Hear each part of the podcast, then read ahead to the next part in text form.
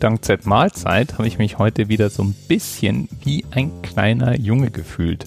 Weil wie alle kleinen Jungen war auch ich damals unglaublich fasziniert von großen, gelben Baustellenfahrzeugen.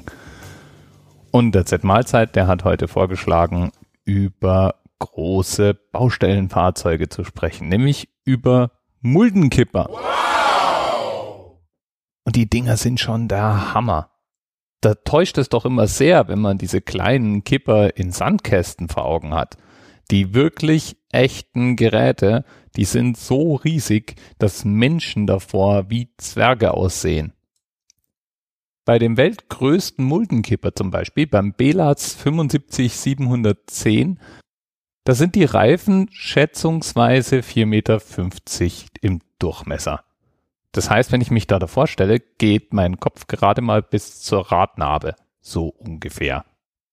Ja, und der Belaz 75710, von dem ich es gerade hatte, der ist 20,6 Meter lang, 8,17 Meter hoch, 9,75 Meter breit und wiegt unbeladen schon 360 Tonnen.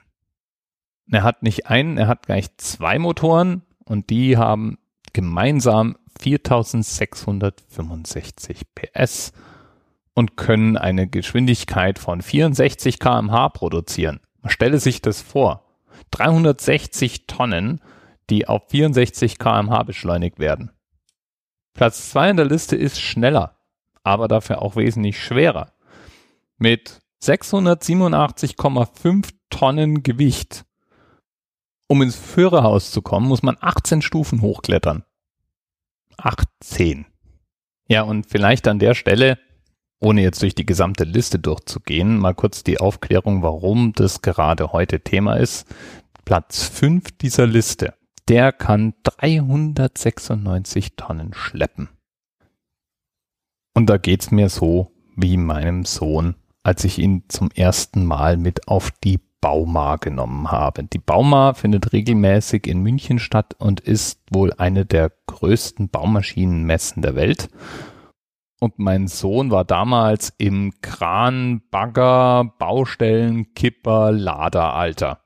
Das heißt, egal wie weit am Horizont, ich wurde über jedes noch so unbedeutende Baustellenfahrzeug informiert, wenn es denn in Sichtweite war.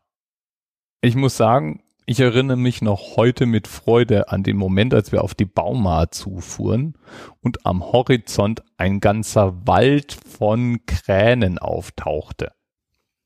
Ja, und da haben wir auch den ein oder anderen doch beeindruckend großen Muldenkipper gesehen. Und seither frage ich mich immer, ob man die eigentlich genauso fährt wie so ein Auto. Falls du da Ahnung hast, lass mich das doch einfach mal wissen. Bis bald. TMRS 10, 9, 8. The experience of 47 individual medical officers. Was hier über die Geheimzahl der Illuminaten steht. Und die 23. Und die 5. Wieso die 5? Die 5 ist die Quersumme von der 23.